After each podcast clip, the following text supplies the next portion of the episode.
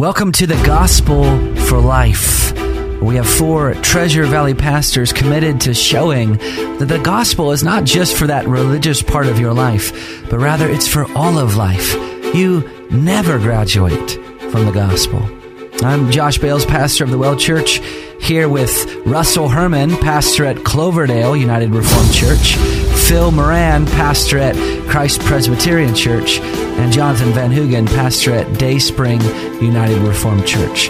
Now, if you'd like to find out more about us or catch past broadcasts or get information about our annual conference, you can find us at reformationboise.com. All right, good morning. This is the Gospel for Life, and we actually have the full crew in today.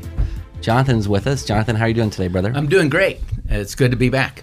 And you are pastor over at Dayspring, Dayspring Reformed Church. Um, dayspringboise.com. You can find us on web. And, and just a real quick note um, for all those concerned about us, we are so far apart, um, social distancing, that we can barely see one another. So um, we're all safe right here in the in the studio. Well, we have those noodle helmets. Yep. Did you guys see Yep. those pictures in Germany? Yeah. The- Yeah. the- that cafe that opened up, they had to wear those pool noodle Pool noodle. helmets that went in every direction that stopped you from touching people. Well, we so don't just have the visualize noodle, huh? that as Yeah. we're having this conversation this morning. but I think Phil was going to actually say something important. Hey, uh, no, I was gonna I was gonna try, but uh, the the moment is, the moment has passed. So well, we have been um, kind of going through the book of Psalms here the last several episodes, and I think it's been so helpful for um, my own soul. Um, if our listeners are unaware, there are five books in the Psalms um, that's kind of separated out thematically a bit, and we are squarely in um, Psalm or the, uh, book four, and we're going to look at Psalm ninety-two today. And uh, the subtitle is so great because uh, this actually says it's a song for the Sabbath. Now, you referred to it as a subtitle, and you know you might say it's a superscription over the psalm. And in fact, in the Hebrew Bible, the superscriptions are actually the first verse of the of that passage, and so that's why you know a Jewish Bible and a Christian Bible have a different numbering. They're off by one, and it's and I think it's interesting to note these superscriptions I, I would say they're inspired. The Lord certainly used it um, when He references uh, the Psalm speaking. David says the only way that would be reflected was it was part of that superscription. So I think it's kind of important to know that uh, this is not just uh, some editor writing a you know an idea what the psalm is. In fact, that some of the psalms don't even have these superscriptions. Which, if somebody was editing after the fact, you would think they would put Yeah. something on all of them. Yeah. Right. That's super helpful. Thanks for thanks for saying that, Jonathan. Well, before we look at the trees of the forest, let's try to understand the forest itself. How are we supposed to understand this when the superscription says a, a song for the Sabbath? What should we infer from that? Well, that this is a, a hymn in, intended for Sabbath worship, uh, the the weekly seventh day, and of course in the in Old Testament times the, the Sabbath is the, the seventh day, and on that day you shall do no work, and it's devoted to the Lord. Uh, and this psalm is written specifically Uh, you obviously it can be read and you can be blessed by it any day, but it's written specifically for the gathering of God's people in worship.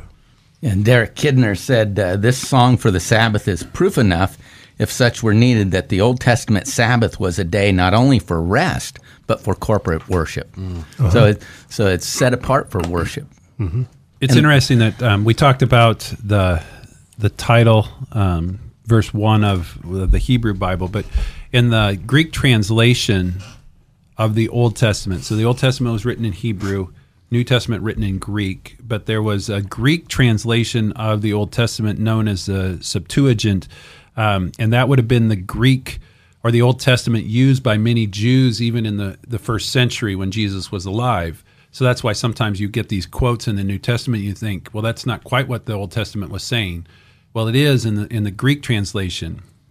In the Greek translation, they actually added a psalm for each day of the week.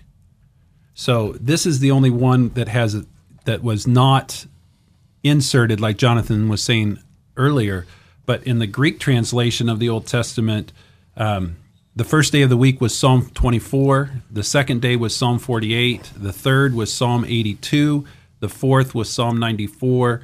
The fifth was Psalm 81. The sixth was Psalm 93 and then this one was the seventh or the song for the Sabbath. So would you say that that was that in the Septuagint you truly did have an editor? That was an editor putting yeah, that in where, there. There's where, no where this where this would have been different. This would be different. Mm-hmm. Yes. Yeah. Well, let's go ahead and read it.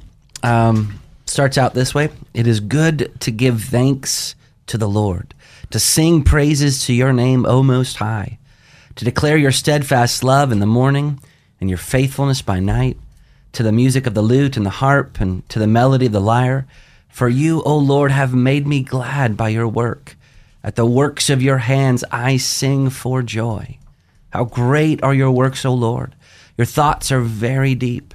The stupid man cannot know, and the fool cannot understand this, that though the wicked sprout like grass and all evil doers flourish, they are doomed to destruction forever. But you, O Lord, are on high forever for behold, your enemies, O Lord, for behold, your enemies shall perish, all evildoers shall be scattered. But you have exalted my horn like that of the wild ox. You've poured over me fresh oil. My eyes have seen the downfall of my enemies. My ears have heard the doom of my evil assailants. The righteous flourish like the palm tree and grow like a cedar in Lebanon. They are planted in the house of the Lord. They flourish in the courts of the Lord. They still bear fruit in old age. They are ever full of sap and green to declare that the Lord is upright. He is my rock, and there is no unrighteousness in him. I think one of the, the wonderful things about this is right up front in those first four verses, you see really, um, I think, at least two main things that come out. The first is that it's the idea that the whole day is set apart um, to the Lord and for worship. Um, I declare your steadfast love in the morning and your faithfulness by night. Mm-hmm. Um, this is actually one of the uh, the key verses for denominations or federations like my own that have a morning and evening worship. Right. Um, it's the idea that we're starting the day and ending the day in worship to God. Um, now, I'm not saying that that's the only way that that verse is interpreted or should be interpreted, but I do think that the verse is saying, at, at least at the base level, that the whole day is the Lord's. Yes. Um, and whether you extend from that that it has to be begun and ended with evening and morning worship, that's a different story. But at least the whole day is set apart for the mm-hmm. Lord. But second, it's a day of joy. It's a day of delight. It's it's not it's not a day that's mundane and and and one of drudgery and to to look at and say, oh, oh, it's Sunday again. I can't do anything that I want to do. Um, and the opening part of this psalm is saying, no, it's a delight. It's a joy. It's it's a it's a, a pleasure to set a whole day aside for God. It's it's not just saying that; it's the people coming together to say that. It's the it's the sense you know they didn't get they didn't go into this holy convocation uh, to be told that they came in there because of that. There's mm-hmm. a that draws us to come together. Most of us who have been um, absent from our churches during this coronavirus thing um, actually feel that pull, that gravity. We want to be in that place of worship corporately together. And this is one of those great um, psalms for public gathering here. And like you said, those first four verses, uh, particularly pointing to the delight in um, in just being together in that way. It just exudes delight. Uh, this the second section, which begins in verse six, you know, talks about the stupid man or the, the senseless man. And uh, he doesn't get this. He doesn't understand it. In fact, well, we read in the New Testament, spiritual things are spiritually discerned. So there's a sense in which we don't we don't make corporate worship for the senseless man. Um, when he comes in, he's supposed to recognize that God is in our midst, mm-hmm. you know. But um, we haven't dialed it down to his level, right? right. Um, and and this tells us that the senseless man, you know, the fool, this cannot understand this, you know, um, he, and because of that, they're doomed to destruction. It says there's a, you know, it's telling us there are two kinds of people in this world. You know, mm-hmm. There are those that understand the things of God and those that don't. Yes, I want to go back. I want to go back to the beginning, um, and that that opening phrase. It is good. It is good to give thanks to the Lord, and, and doesn't everybody want to know what what is good in life? Mm-hmm. You know, we talk about living the good life, and we tell our kids. Every everybody tells their kids, "Be good." Well, what is good? How do you define that? How do you know what is good and beautiful and true? And and I'm sure you guys remember um, what uh, Conan the Barbarian said about what is good in oh, life. I'm I'm sitting on pins and needles yeah, now. Yeah, it's it's weird. I I actually don't. I, I don't remember. Yeah, one of the great classic films of all time, uh, Conan the Barbarian, uh, starring Arnold Schwarzenegger. Uh, he was sitting around the campfire one night and he said, "What is good in life?" to see your enemies driven before you and to hear the lamentations of his women. This is good. Now, that's nonsense, of course, and I'm being funny, but the psalm is raising a very, very serious question What is good? Mm-hmm. And here's what's good to worship God. Mm-hmm. It is good to give thanks, and specifically to give thanks. It is good to give thanks to the Lord and to sing praises to your name, O Most High. Mm-hmm. And the believer knows this. And, and uh, mm-hmm. uh, Jonathan was reading on in the psalm a minute ago, the stupid person or the senseless person, and, and it's not being insulting calling it stupid, it's just means, meaning spiritually dense. The, the spiritually dense person or the, or the, the, the one whose, who, who, whose soul has not been brought to life by the saving work of God. Mm-hmm. Um, this is lost on them, but the believer knows this that the best thing in life is to give thanks to the Lord and to sing the praises of the Most High.